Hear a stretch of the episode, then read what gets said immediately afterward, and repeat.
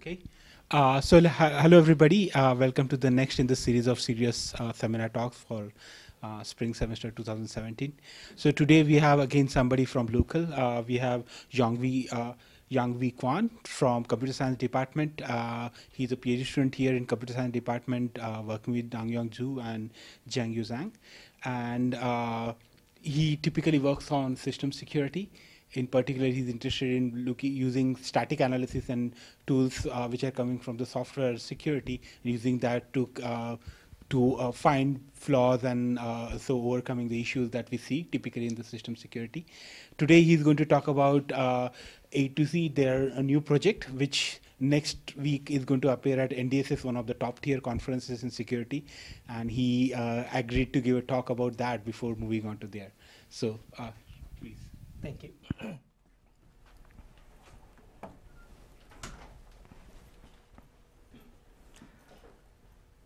Oh, thank you and uh, good afternoon. Uh, my name is Yonghwi Kwon, and today I'm going to present uh, A to C uh, self-destructing exploit executions via input perturbation.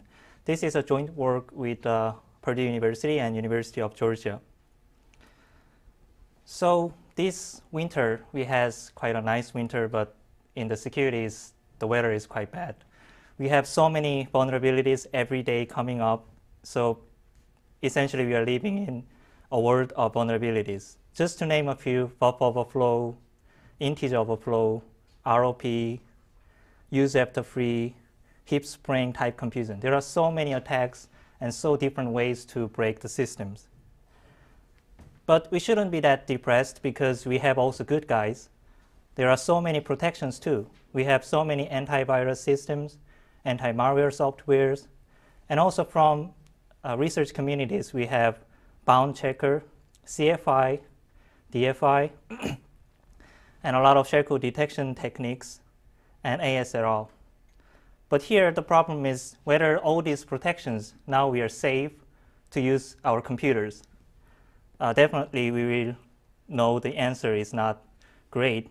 So we try to ask the question why? Why all these were not enough? So we analyze all these existing techniques. We come up with uh, the answers to this question. So first, we find out that a lot of great protections, they have so many overheads, so we cannot just simply apply these protections. And the second reason is there are attack uh, defenses that is specific to attack surfaces. So then we always know that attackers always find a way to break and avoid circumvent these uh, attack specific defenses. And later, we also find that there are simply too large attack surfaces. Even though we prevent all the known attacks, we see that attackers always come up with a new idea to attack the system.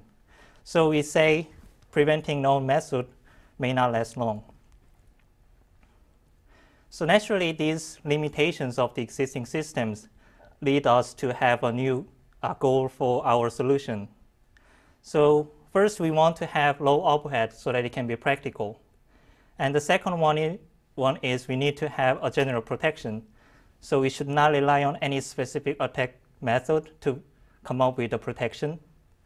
So that uh, with our system, we can potentially prevent a new attack method, which we don't even know now. And also, we want to be complementary because even though we are doing really hard, uh, one simple system cannot prevent everything. So we want to be prevent the system with other great protection. So the compatibility is our uh, major goal. So we were thinking how we can come up with a solution with these uh, very nice goals. And we started from analyzing a bunch of attacks in detail. And we find that in most attacks, attackers need to inject malicious payload, which they want to execute some of the sequence of operation. And we find uh, by analyzing a lot of exploits, they are, are very fragile. Let me show you an example. Here we have an attacker and a program. And we find that most time they send first malicious input to trigger some vulnerability to break the software. And then once they trigger that exploit, I mean, trigger that vulnerability, they later send a payload, which is a, a set of operation they want to execute. For example, they want to open a network like a port so that they can connect them later, execute some malicious uh, commands. Then we see, uh, analyze this payload. Here is an example of the payload. On the left side is the hex code of this payload. On the right side, it is a, a, a instruction representation of this hex code. Essentially, these like hex code numbers, when you put into the computer, the CPU will see this instruction and do uh, this command execution. So uh, as we told that this is, these payloads are so fragile, so even very little computation on this one, any mutation on this one, will break the semantics of this payload very uh, completely. So here we apply XOR with uh, AA. Then this is the uh, result. Here you see like the first number 31 uh, becomes uh, 9b, and all the following numbers are changed. Uh, more importantly, you see on the right side, when the CPU sees uh, this changed payload, uh, it will show it will see totally different instructions. So you see this payload is totally broken, uh, and attackers cannot achieve their goals what they intended first. So we built a system on top of this observation here is the high-level idea of our system. The program execution first starts with the inputs. And whenever we get inputs, we encode so that we get the encoded input. And uh, when the program, uh, and, and then the program will feed this encoded input. And when an attacker wants to uh, execute their exploit, the payload is already encoded as we just saw in the previous uh, slide so the attack will fail. But this, you may have some uh, question that what if they want to actually read the input and process something? So when the program uh, execute a benign request, then we actually decode the inputs for that request, and then the program uh, behave correctly. So because I just show you uh, how we break the exploit. Now I want to explain uh, how we guarantee the benign execution is uh, correct. So let me start with a simple input. Uh, it's a HTTP request with the post and the path of this request is index.php and uh, there is a HTTP version specified this request. And before it gets uh, read by the program, reverse encode input. So here we see I just do a simple minus. You, uh, you see that like a P becomes O because P minus 1 in ASCII code is O. And all the following inputs are we just apply all the minus 1 operation on each byte. And the web server gets this input, and of course they want to parse and process input to generate outputs. Then uh, we will do decoding uh, for this web server. So when it wants to some operations on it, we first take the encoded input, and when it wants to understand what's the command of this HTTP request, then they want to read the first four byte of the request. Then we just take the four byte and decode and give it back to the web server. So the web server can operate correctly. And it does for path, also for the version of the HTTP uh, protocol. Now it gets uh, all the correct inputs and produce correct outputs, even though we encode uh, these inputs. So maybe naturally you may have some question because we definitely decode some inputs here. And uh, the question may be uh, why the payloads are not decoded, even though some inputs are decoded for the benign execution. So here is our cast, I mean, answer. So the first thing is we actually uh, decode based on the program's intention, means that we respect the program's original intention of how they use the data. So we statically analyze the program and decode when the inputs are used by the program as the intended data. So you may think of uh, there is no program, I mean, it's quite strong, but there's not much program that takes the input from the outside and try to cast this input as an instruction of the CPU and just execute. That sounds like a, like a backdoor. So that uh, also echoes our second point. Uh, these malicious payloads are actually not supposed to be executed by the original program. So what we do is we do not put decoding logics for this unintended execution, but we do decode for intended uh, program execution. So all these two points actually came from an assumption that inputs should be data, not the code. So A to C, our system allows inputs to be accessed, accessed as uh, intended types of data, but it will break the code execution, uh, which is unintended types of data, uh, when it gets injected and exploited. So let me explain uh, our system, uh, its overview. So we first get the original program and then we do static uh, program analysis. The program analysis part consists of two parts. One is constraint solving and a static analysis. This one is quite complex. We will get into the detail very soon. So that's why we use uh, constraint solver, which is Z3 from Microsoft. And during the static analysis, we use LLVM. And then after this program analysis part, we get the instrumented program has encoding and decoding functions.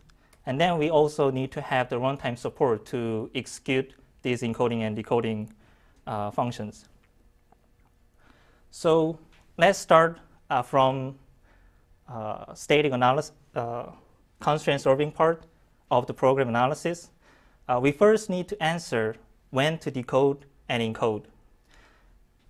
Maybe the first question is a little bit simple. When to encode is fairly simple. We just say encode any incoming untrusted sources at library level. For example, if a program receives some untrusted buffer from outside from network, then we just encode everything. If the program reads some untrusted files, we also encode everything. But the problem is when to decode. Intuitively, we can say uh, we can decode when the encoded values are used. But we soon encounter uh, this question.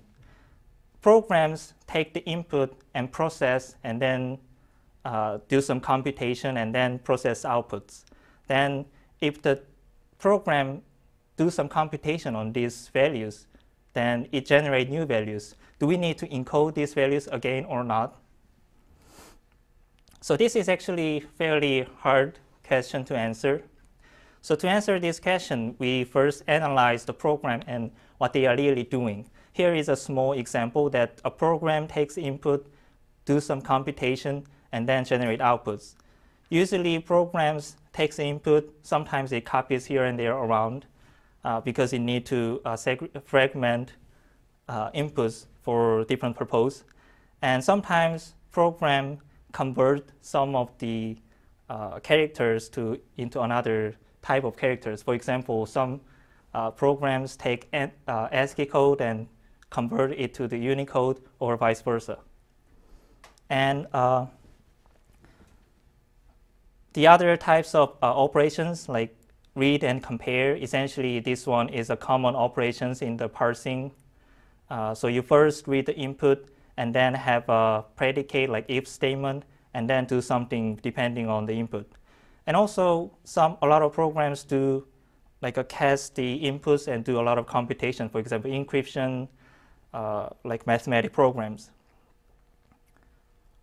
But in our context, because we are assuming that inputs could be malicious, we need to think about if we decode in these kind of operation, whether this is safe. Definitely the first one, copy operation, is not safe because copy doesn't change anything. So if we decode uh, operation at cop copy operations, then essentially we are helping the attackers. We just get the input, encode it, and decode at the right time. But the conversion is a little bit difficult to answer because there are quite simple conversions, but also there are quite complex conversions.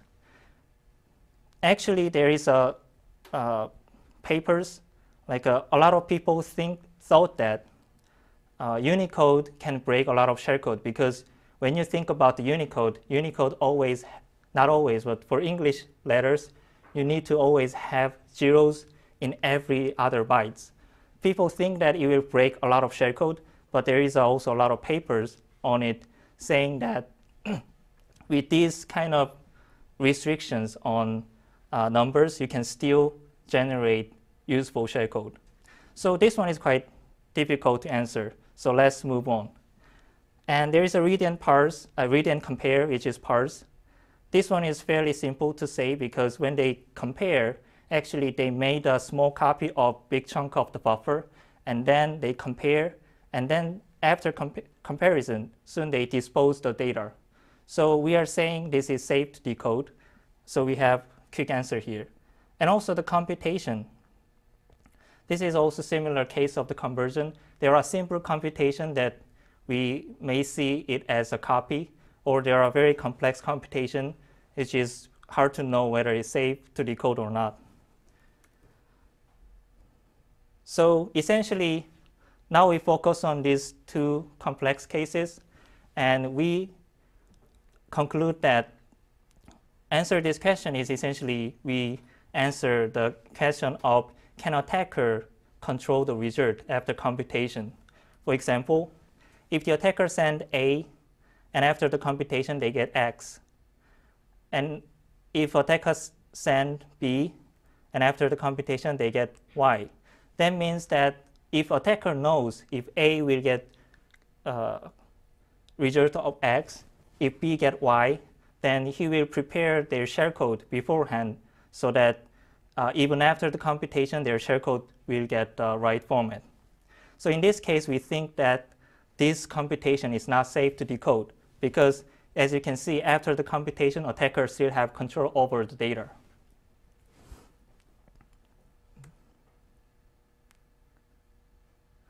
But this case, if attacker send A and it gets 1, if attacker send B, it also gets 1. No matter you send, you get always 1. In this case, pretty much we, are, we can say this is safe because even though attacker knows the operation, attacker may not leverage this one to construct because all attacker can have is just single number one. So the problem is even though these are there were two uh, examples, we don't know uh, given a computation, we don't know which one is the case. So we're not sure, so then we need to ask somebody. So we try to ask the constraint solver uh, to answer this question. Constraint solver is essentially uh, a system you give a lot of conditions and ask them whether this condition satisfied or not. Then they will do a bunch of computation and give, give you an answer. So here is a small program example that we want to know uh, whether this computation is controllable or not. So you see uh, M7 and IMG and MPR. Uh, IMG and MPR are the buffers that attacker can control, and M7 is the result of the computation. Computation is fairly simple. Uh, it just uh, IMG minus MPR and assign the result to the M7. Right. And uh, one important thing is you need to uh, notice that here uh, M7 is unsigned int, which is 4 byte in most operating system. And IMG and MPR are unsigned short, which is 2 byte. So let's keep that in mind and see what happens. So to ask the constraint solver, we actually need to change the program uh, language to the language that constraint solver can understand. So now we want to uh, model this line 6, the computation, to the constraint solver language. This is an example of constraint solver language. The first, uh, we model the computation. It's fairly simple. It's the same uh, operations. It just do does uh, IMG minus MPR equals uh, M7. And then we also give the, the range of the value. Uh, remember that we have IMG and MPR are unsigned short, so we give the range of unsigned short, which is 0 to uh, 65535. And then finally, we uh, give the uh, condition that whether the result M7 can be a payload. Here, the payload is an array of giant uh, data which we collected from uh, a lot of different websites, which is essentially representing uh, shellcode, ROP gadgets, binary code, any possible uh, random numbers. We collect these data from all kinds of different sources and made a 1.4 gigabyte a large payload pool, and we compare uh, this data, concrete data, uh, with this condition. And then we throw this operation to the constraint solver and wait for the answers, and constraint, constraint solver say yes or no. Then we take this answer to answer the question. So essentially, we use uh, Microsoft Z3 server and we get the payload from uh, internet like exploit database, Metasploit, ShellStorm.org, and a lot of ROP gadget tools on we run on uh, existing uh, binaries. And also we generate a lot of random numbers using random generator. And also we decompile uh, all uh, existing Linux binaries on my computer and then put into the, uh, the giant uh, payload pool.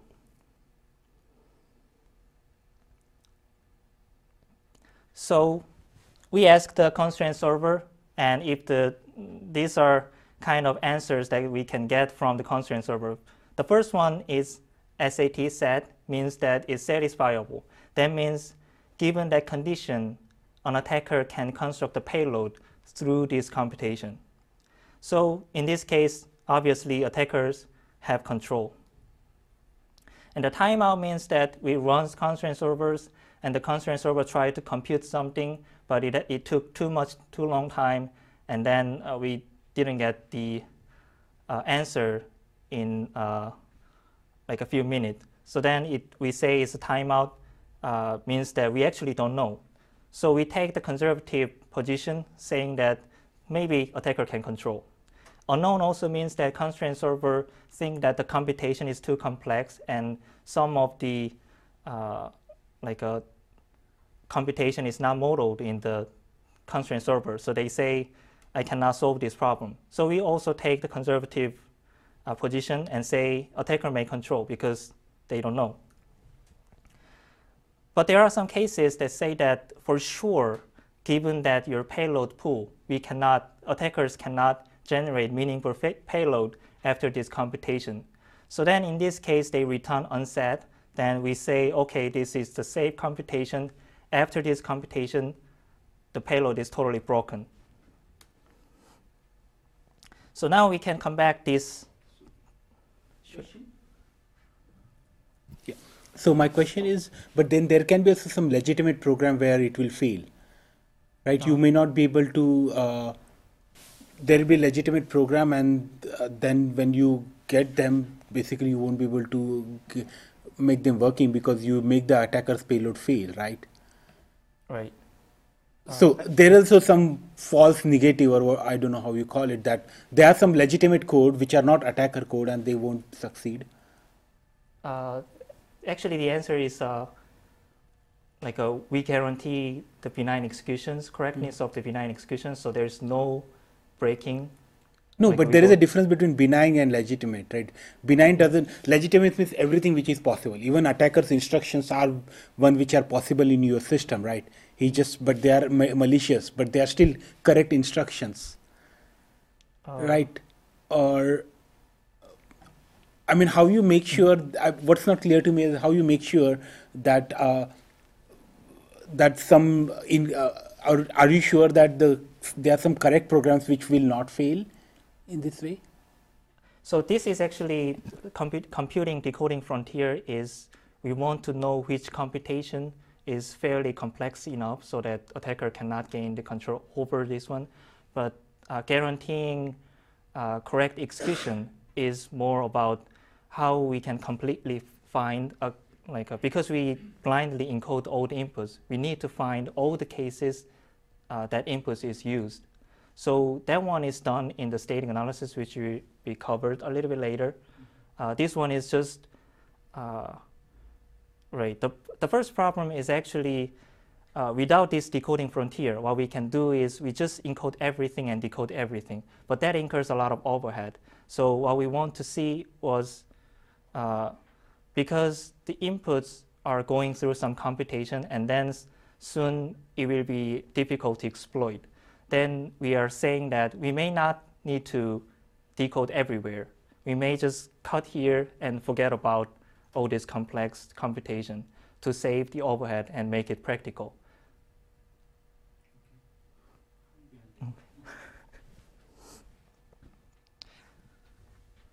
so now we can come back to this uh, question and can answer uh, which one is safe, which one is not safe.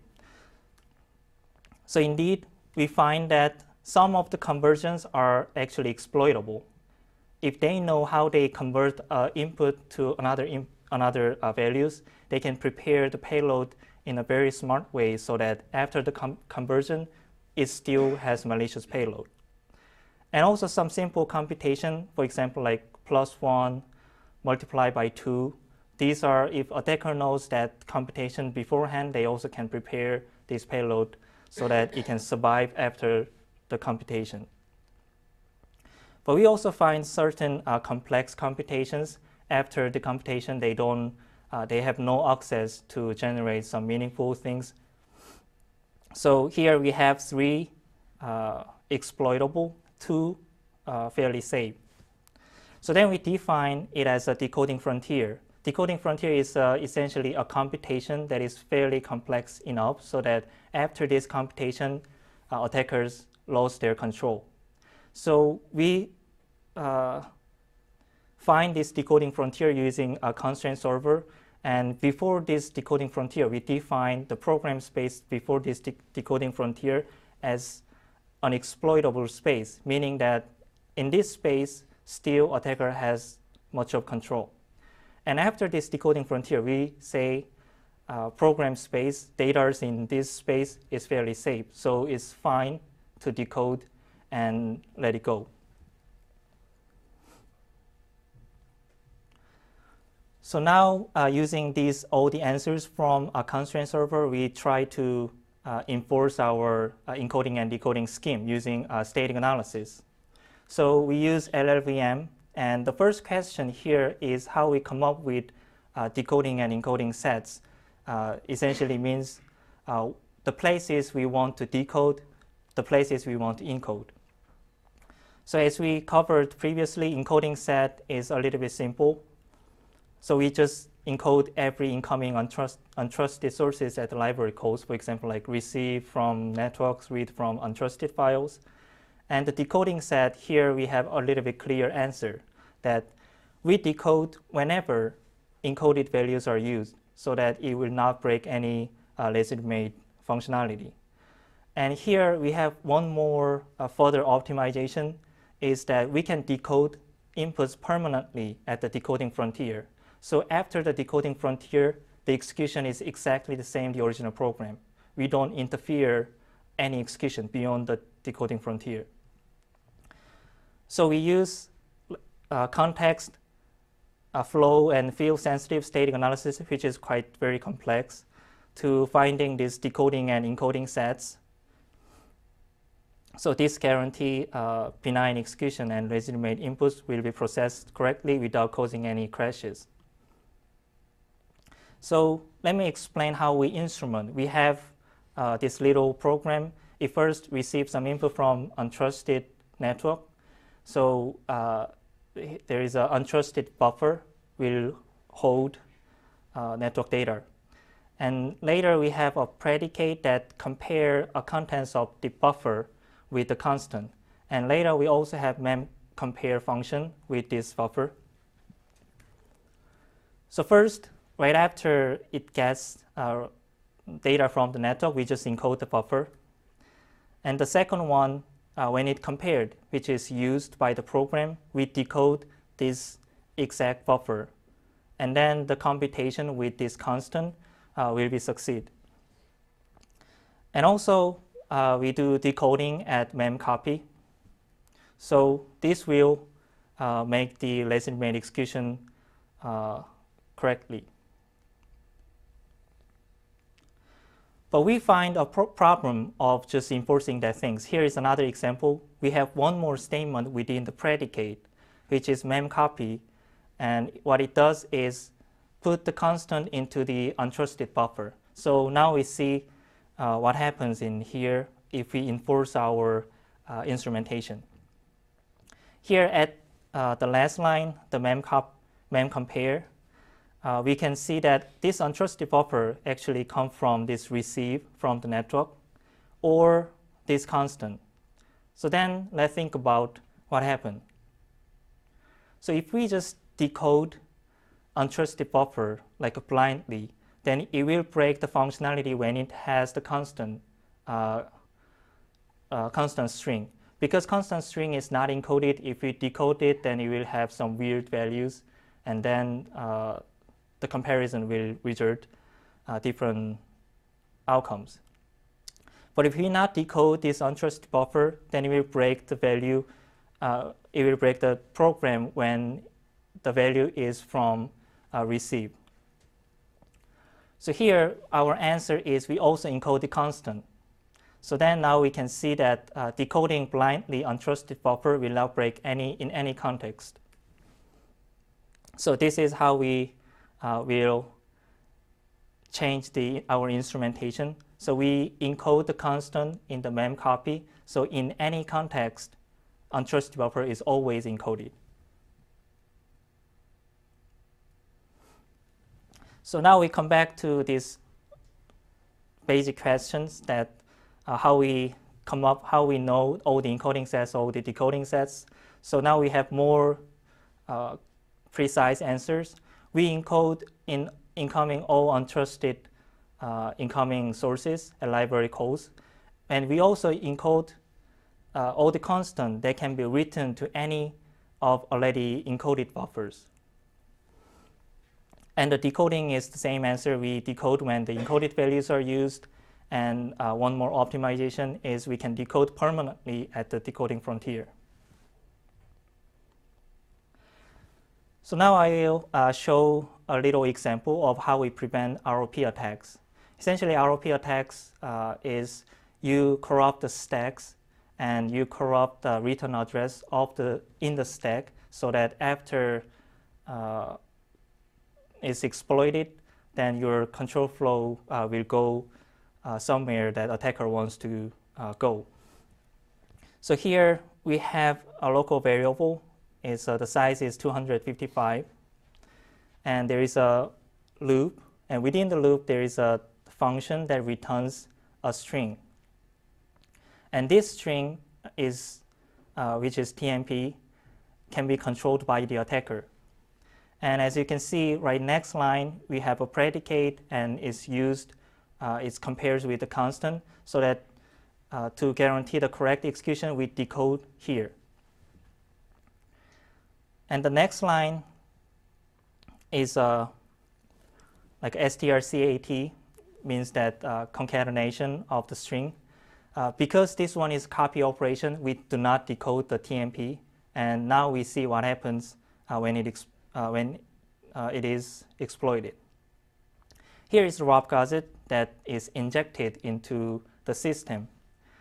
Uh, essentially, ROP gadget is uh, an address that points to somewhere in your program that has that holds some meaningful instruction and as well as the return uh, instruction. So we can see here the first ROP gadget points to a move instruction and also return instruction is just followed. And there is another ROP gadget, another move instruction, and also return. So simply, we also do XOR operation on this guy, and then we get this. As you can see, the addresses is totally different, and it doesn't even point to valid addresses. So as soon as this one is exploited and try to execute this ROP gadget, it will just jump to somewhere random addresses and will fail, uh, will crash the program. So now I will show uh, some of the evaluation result. And uh, uh, this is the performance graph of uh, our uh, A2C. And we evaluate our first 18 vulnerable applications, and we use fairly large inputs to test. And as you can see here, we have around like 6.6% of the overhead. And some of the program we have a little bit more overhead, close to uh, 10%, which is like Apache or some XML parsers. Uh, these applications that has a lot of intense operation on inputs, we because we decode more, uh, it has a little bit more overhead. And this is the performance evaluation from the spec 2006. Uh, we get a little bit worse. We has around uh, we have around like uh, 8% of the overhead. And uh, there's one program which is like over 14 is a perlbench. So we found, found that if the program actually used input all over its execution, then it actually uh, disrupt much more like uh, computation during the whole execution. And we also see some of the programs like MCF or uh, libquantum. These are uh, very fast because, and then we analyze why, and we saw that uh, these programs first they read the input and they transform all of them into some primitive values, and then later they do whole lot of computation without accessing uh, original inputs at all. So essentially, they have very like a thin layer of processing inputs and converting inputs so that attacker cannot exploit uh, right uh, like a very few steps of the execution, and then a whole other executions are uh, like just pure computation after the input processing. And we also uh, evaluate effectiveness of, of, our tool. So we uh, tested 23 different exploit on 18 programs, and we prepare uh, 100 payloads. 50 is a shellcode, 50 is our uh, ROP gadget for each program. And you run and see what happens. And uh, we just apply XOR with uh, AA on this malicious payload. And we found that for the shellcode, which uh, is a sequ- sequence of the hex code represent to, uh, representing these uh, x86 instructions, for these kind of payloads, uh, we see that after our computation, after our mutation, uh, only three or four instructions can be executed. But something very important to say is that even though they can execute three or four instructions, these are very different from uh, what they are like uh, what the attacker really wants to in, uh, wants to execute. Uh, as we saw in the first few slides, we saw that the first one was XOR EAX EAX. That's what the attacker wants to execute. But after the mutation, we see like FWAIT about uh, the floating point computation, which attacker has no idea what uh, they want to do. So, and also we evaluate a bunch of ROP gadgets, and we saw we see uh, only 0.1 average number of ROP gadgets are executed.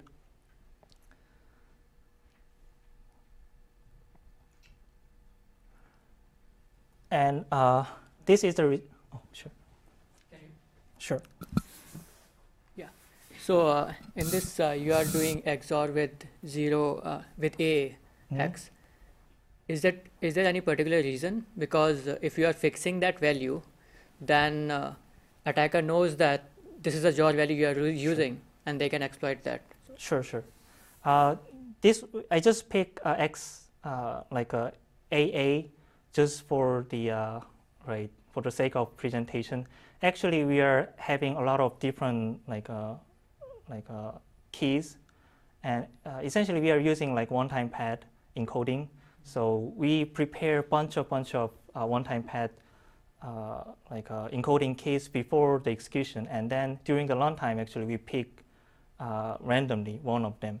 So right, actually we will also cover at later like uh, slides, as uh, right. That was actually right, quite a big problem, right, big critical question for this paper for a long time.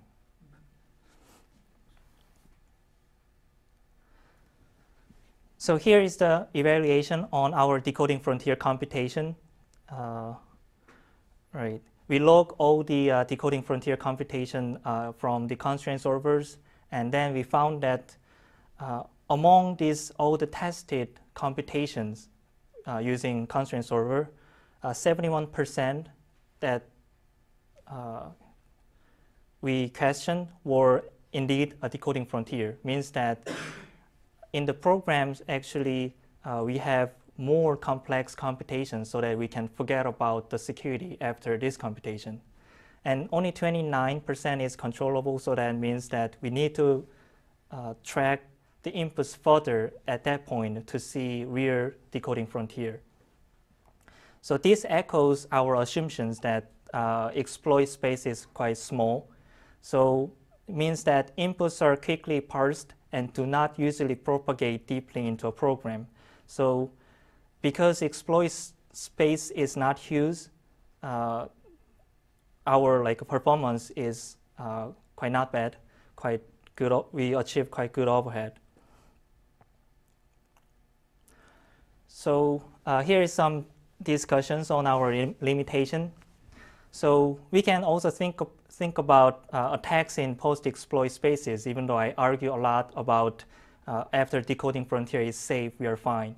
But because we are using uh, the payload pools that we collected here and there, and also, uh, right, because we are using this uh, large pool of payload we collected, if an attacker come up with a very smart way to uh, right? Very different from what we have seen, how they, uh, the way of constructing the shellcode, then maybe our uh, constraint solver computation is incorrect. And also it is, uh, we when we are testing, uh, we are testing uh, of uh, 16 bytes because we think that is fairly small size of the shellcode. But if attacker can construct very powerful uh, attacks less than 16 byte, uh, we may be in trouble. And the other one is just the question uh, asked uh, is about the memory disclosure. So let's say if an attacker can access all my memory data and they can even know what I'm doing, they can even know what kind of encoding key what I have used.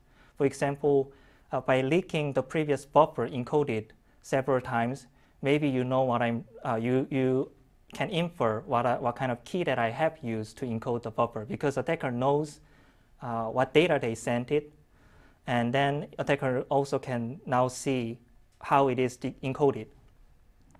So the thing is, because we are using a different dictionary, different encoding key every time we get a new input, knowing the previous encoding key does not help you to attack uh, next time because you don't know what, what kind of key we, we were going to pick.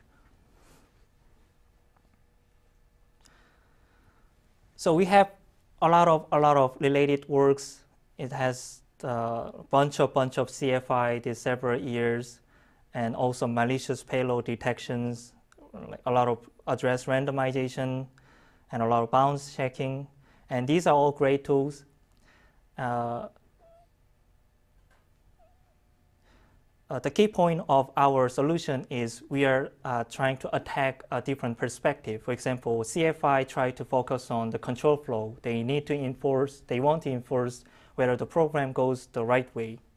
And malware payload detection, they use machine learnings and try to see the patterns. And randomization, they need to uh, disrupt these address spaces so that attacker, if attacker has some strong assumption on the layout, then they cannot, uh, with the, this address randomization, they cannot uh, prepare the payload.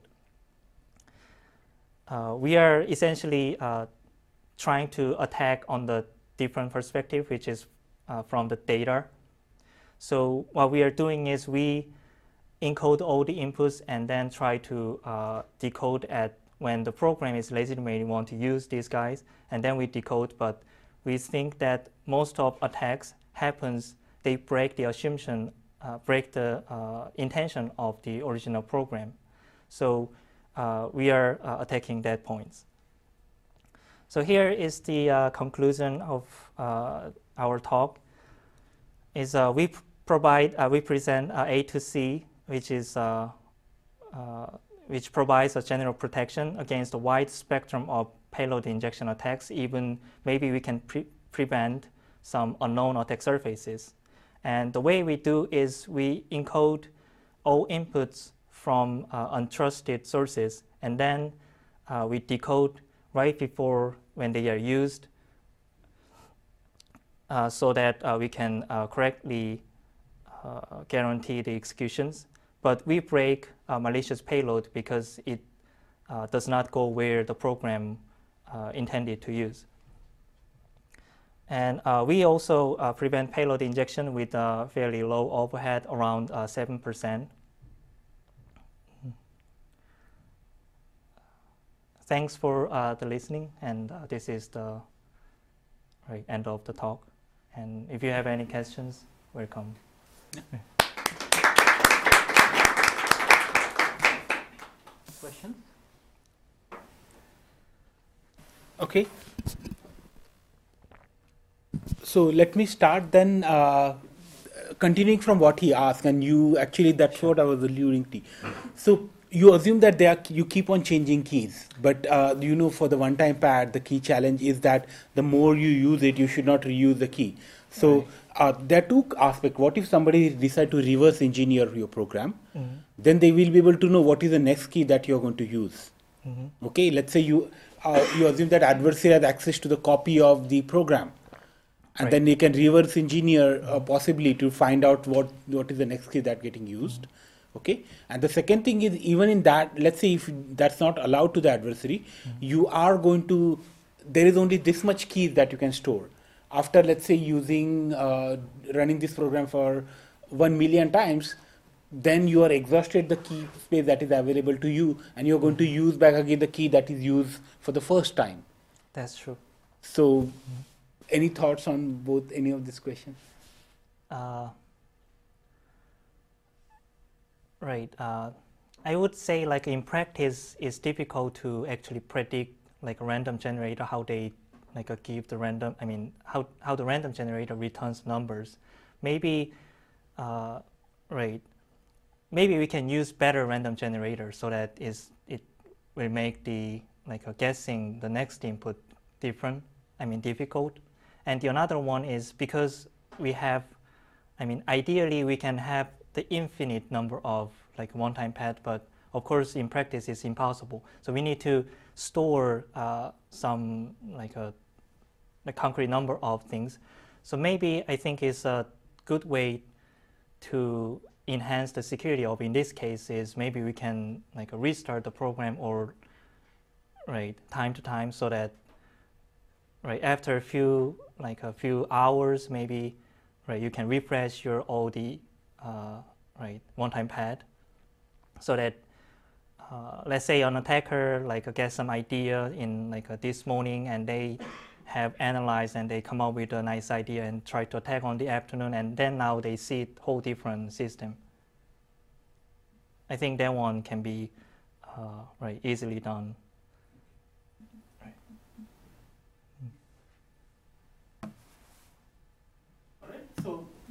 So, let's again.